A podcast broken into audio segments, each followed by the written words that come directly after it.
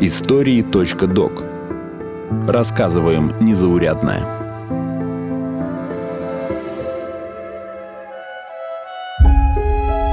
Сестры милосердия. Супергероини из Красного Креста.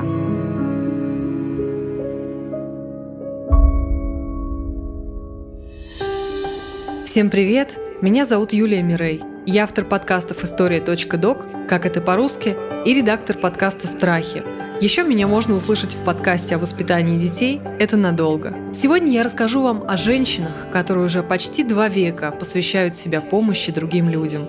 Тех, которые совершают подвиги как на войне, так и в мирное время. Я говорю о сестрах милосердия. Сестрах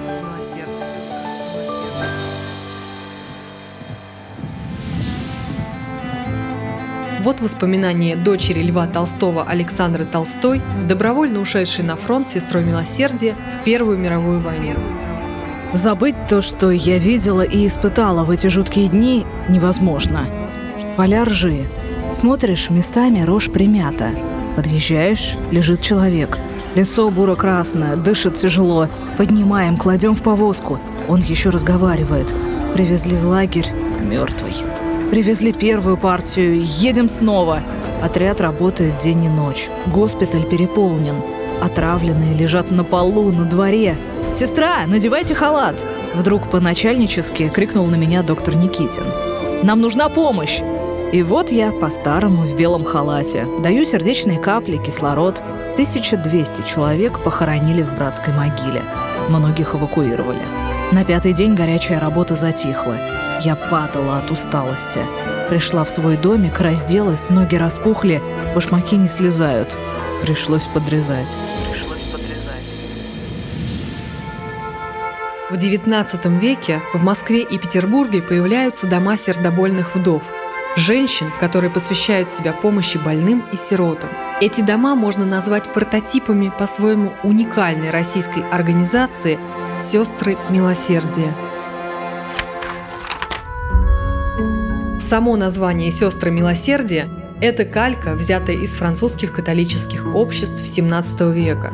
В составе Российской империи оно впервые появилось в Польше, но Российское объединение женщин, стремящихся помогать, было светской организацией. Ведущую роль, вплоть до революции, в ней играли члены императорской семьи. Общины сестер милосердия в Центральной России стали открывать принцесса Терезия и ее муж Петр Альденбургский, Поначалу женщины, вступавшие в ее ряды, должны были быть не замужем и христианского вероисповедания. Они проходили медицинские курсы и далее работали в больницах, приютах и богадельнях, посещали заключенных и помогали людям, пострадавшим от стихийных бедствий. Несколько лет спустя после официального заседания общины сестер Милосердия, в котором приняли участие дочери императора Николая I, великие княгини Мария и Александра, великая княгиня Елена Павловна организовала крестовоздвиженскую общину, первое в мире женское медицинское формирование по оказанию помощи раненым во время войны. Именно они первыми в истории Российской империи отправились на фронт.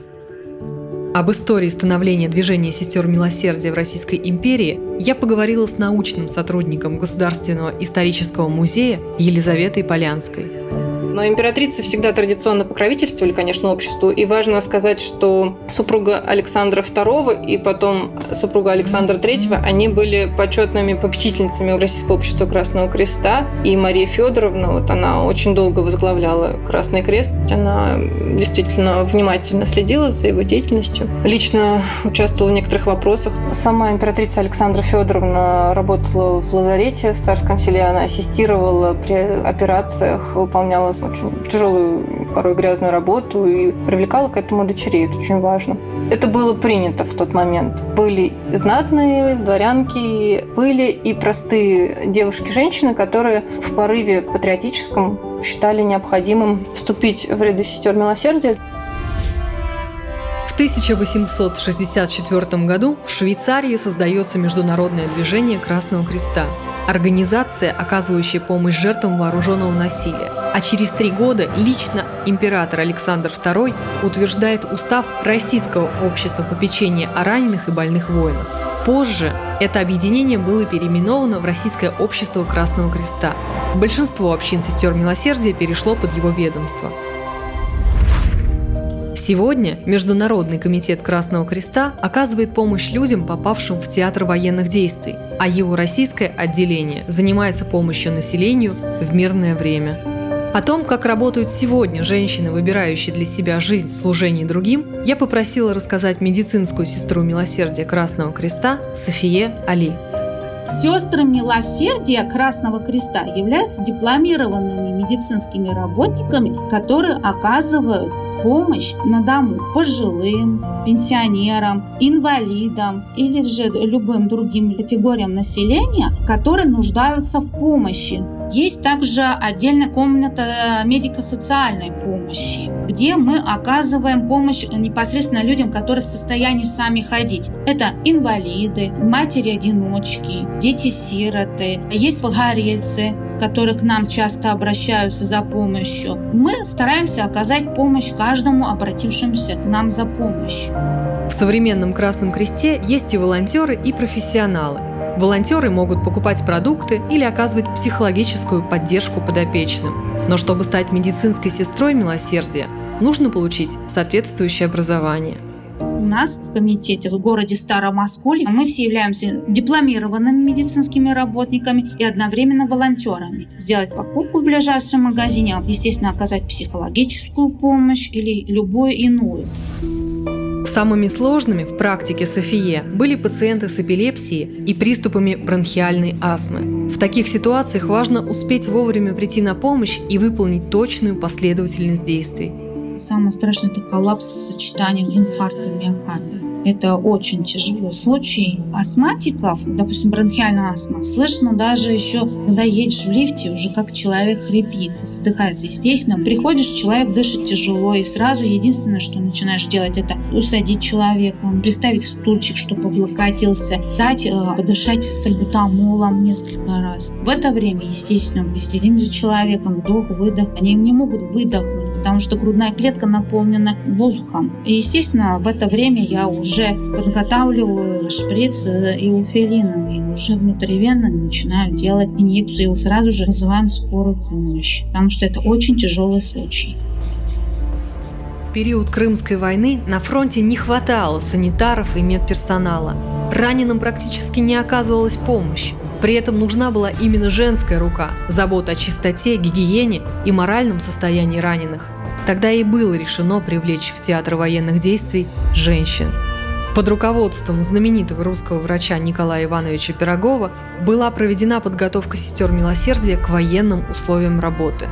Так они впервые оказались на войне – Самый расцвет деятельности Красного Креста – это, конечно, Первая мировая по ее масштабам и потому, что Красный Крест уже смог накопить организационный опыт, практический опыт своей деятельности. Он берет на себя подготовку сестер милосердия, а это организация в основном двухгодичных курсов, то есть это серьезная подготовка. Главным нововведением Красного Креста на войне были летучие отряды и госпитали, разбитые на передовой линии. До этого раненых нужно было эвакуировать далеко за линию фронта, куда многие из них живыми просто не добирались. Летучие перевязочные, хирургические и эпидемиологические отряды шли прямо за войском и оказывали помощь в полевых лазаретах, палатках и юртах у линии огня.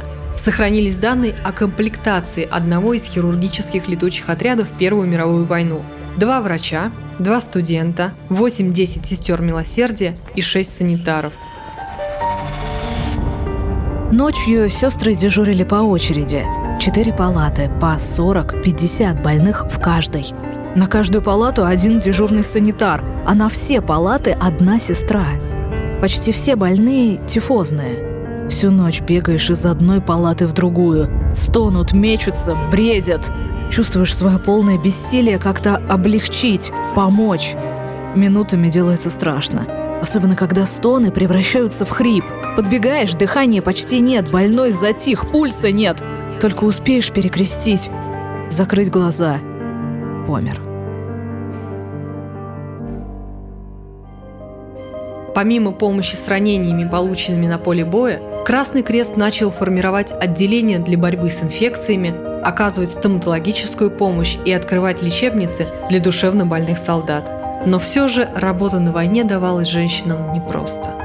Кстати, на Кавказе был лазарет для душевнобольных сестер милосердия, потому что ну, война, она приводит э, и к таким результатам. Естественно, это совершенно не женское дело находиться на передовой. передовой. Сестра милосердия до сих пор наполовину профессия, а наполовину призвание. София ей работает с тех пор, как выпустилась из медицинского колледжа, уже 19 лет.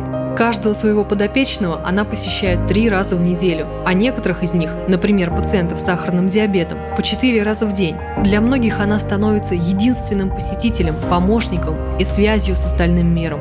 Оплата такой работы и в наше время скорее символическая – 500 рублей в месяц. Большая их часть уходит на дорогу. Спасибо.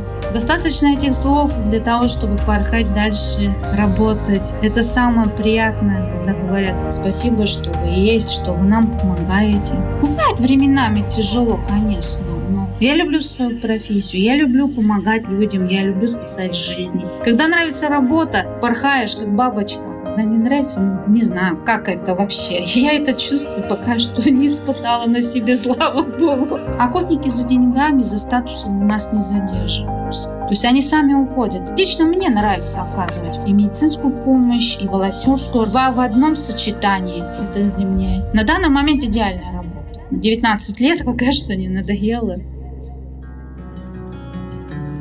О женщинах, увлеченных своей миссией, порой тяжелой и всегда требующей мужества и самоотдачи, вы можете узнать из других моих эпизодов подкаста «Истории.док». 52 дня под водой, как живет женщина-испытательница атомных подводных лодок, и как фельдшеры спасают людей в глухих деревнях России. С вами была Юлия Мирей. Если вы хотите предложить тему для очередного эпизода, свяжитесь со мной или с нашей редакцией в Инстаграме или по электронному адресу podcastsobaka.ru. Чтобы не пропустить новые эпизоды, вы можете подписаться на нас в Яндекс Музыке, Spotify, CastBox, Megogo или SoundStream. До встречи!